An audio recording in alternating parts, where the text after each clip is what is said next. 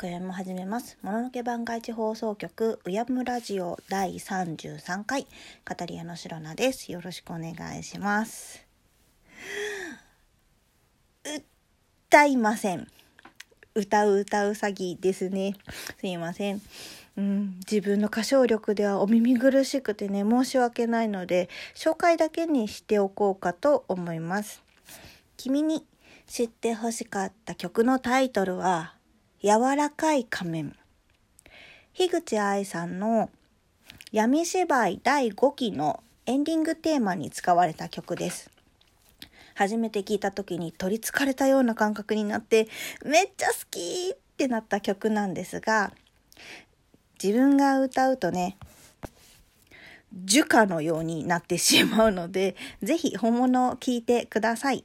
YouTube で聴けるのでリンク貼っておきますよ。この曲の中につけた柔らかい仮面は誰かに合わせて醜く歪む。柔らかい仮面は剥がせないほどに馴染んでしまった。柔らかい仮面は誰にも愛されない自分を隠すため。と歌詞があります。強烈な思いの中に寂しさや孤独のある歌詞です。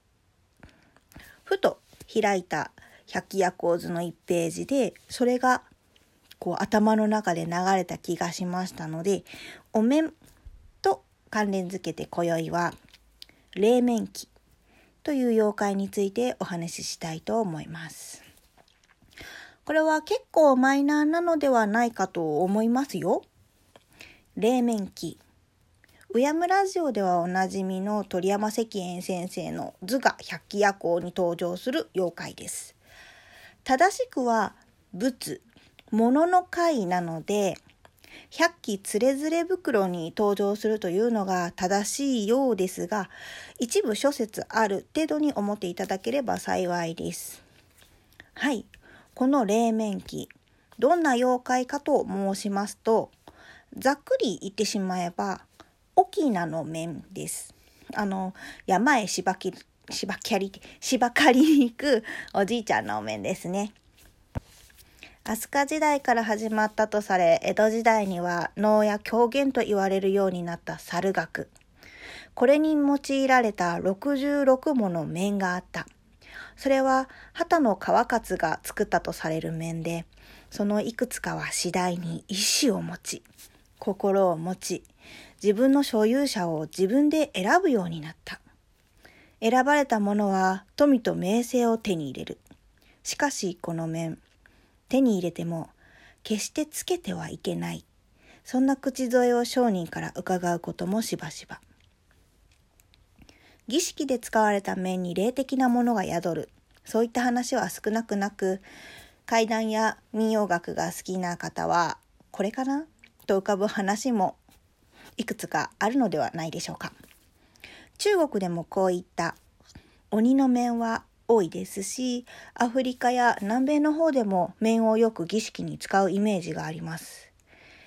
手に入れたら富と名声を得るというよりは江戸時代あたりからねすでにお宝とされていたこの面を手に入れるものはすでに財を成した人物だったのかもしれませんね、うん、中にはこの時代のコレクターなんかもいたのではないでしょうかそういったものが日本にもあるよという妖怪ですが、これは鳥山石英先生自身が述べていることから創作妖怪です。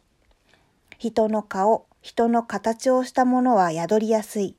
そういったことから連想し、畑の川勝の面を見た石燕先生が連想された妖怪ということですね。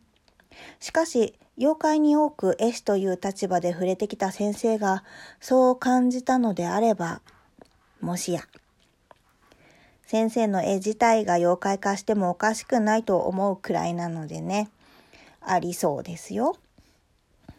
つけてはいけない理由には、面の精霊に取りつかれる、取り殺される、乗っ取られるなどがあります。つけた瞬間、面が体験してきた死を走馬灯のように見せられ、ふと気づいた時には、新たな詩の1ページの主人公に自分がなっている。なんて話も、かの有名な石仮面なども、この類の話からインスパイアされている印象ですね。わかんないけど。仮面の都市伝説だと赤マントも仮面をつけてますね。あれはピエロの面ですかね。仮面。私たちも日常を穏便に過ごすために少なからず仮面をつけて生活しているのではないでしょうか。笑顔の仮面、真面目な仮面、優しい仮面と、同情と同調の仮面。へえ、そうなんだ。わかる。大丈夫ですよ。こんな仮面が近頃外せなくなる方が多いようです。自分を見失い、自分によく似た自分に乗っ取られてしまうような感覚。周りに合わせることは決して悪いことではないですし、この時代で普通と言われるカテゴリーに属して生活しようと思えば、少なからず必要なことです。しかし、自分を失ってしまってはいけません。自分のために自分が生きていることを忘れては、それはもう自分ではないのです。もちろん誰かに尽くすことこそ自分そんな考えを持っている方もいらっしゃるかもしれません。それは自分を見失っているわけではないので、むしろ素敵な生き方かと思います。柔らかい仮面が皮膚になじみ、取れなくなってしまう。そんなことのないように、皆さんは気をつけてくださいね。あー、でも、シロナに対しては優しい仮面つけといてくれると嬉しいです。シロナも君に優しくなれます。では、ちょっと短いですが、今宵はこの辺で次回予告いきます。前回の時にクイズに正解していただいた方のプロポエスタを優先的にやりたいと思うよというお話をしたかと思います。一番回答がえっと、ティルティンさんが早かったので、ティルティンさんのプロプエスタとしまして、キツネについて話したいと思います。実はね、シナリオをもう書き出しているんですけど、やっぱりね、このキツネっていう縛り、縛りっていうか、幅がね、広すぎて、ちょっとね、3回とか4回とかに引っ張りながら行きたいと思ってるので、だいぶ長くなる予定なんですが、お付き合いいただけると嬉しいです。よろしくお願いします。